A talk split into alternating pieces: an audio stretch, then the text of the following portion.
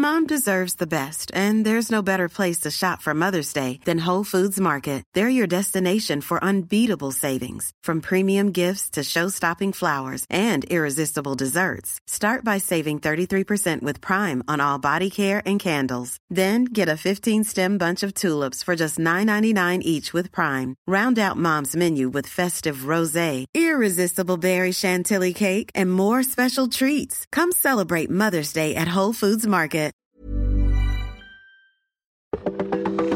Welcome to this date in weather history for Tuesday, January 4th. I'm AccuWeather.com's Evan Myers.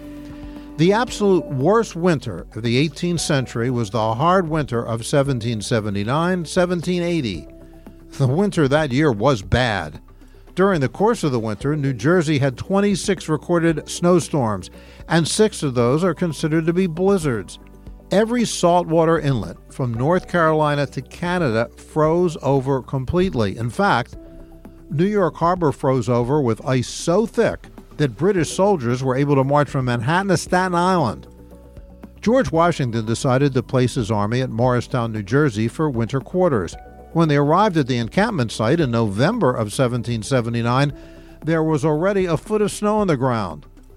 The worst of the snowfalls dropped more than four feet of snow with snowdrifts over six feet on January the 4th of 1780. The temperature only made it above freezing a couple of times in the whole winter. Officers remembered ink freezing in their quill pens, and one surgeon recorded that, quote, we experienced one of the most tremendous snowstorms ever remembered. No man could endure its violence many minutes without danger to his life. When the storm subsided, the snow was from four to six feet deep, obscuring the very traces of the roads by covering fences that lined them. End of quote. Because of the severity of the winter, provisioning of almost 10,000 soldiers was nearly impossible. A soldier in the Connecticut line who became famous for writing about his life during the Revolutionary War in the Continental Army, named Joseph Plumb Martin, remembered, and I quote, we were absolutely, literally starved. I do solemnly declare that I did not plunge a single morsel of victuals into my mouth for four days and as many nights, except for a little black birch bark, which I gnawed off a stick of wood, if that can be called food at all. I saw several of the men roast their old shoes and eat them.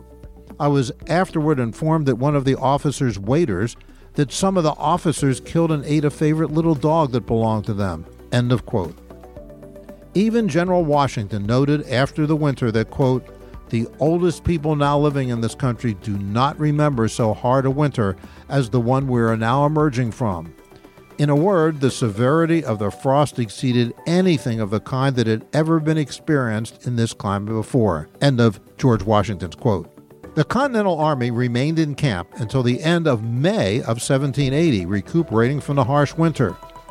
It would still be more than a year until the decisive battle of the war in Yorktown, Virginia, and Washington's army would still struggle to overcome battle and nature, but none as harsh as that winter. And that's what happened on January 4th. Be sure to tune in tomorrow for a brand new episode and find out what happened on this date in weather history.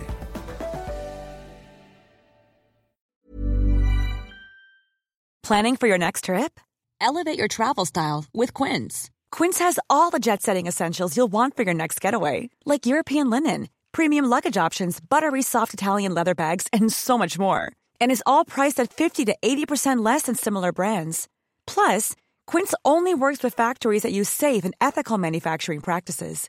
Pack your bags with high-quality essentials you'll be wearing for vacations to come with Quince. Go to quince.com slash pack for free shipping and 365-day returns.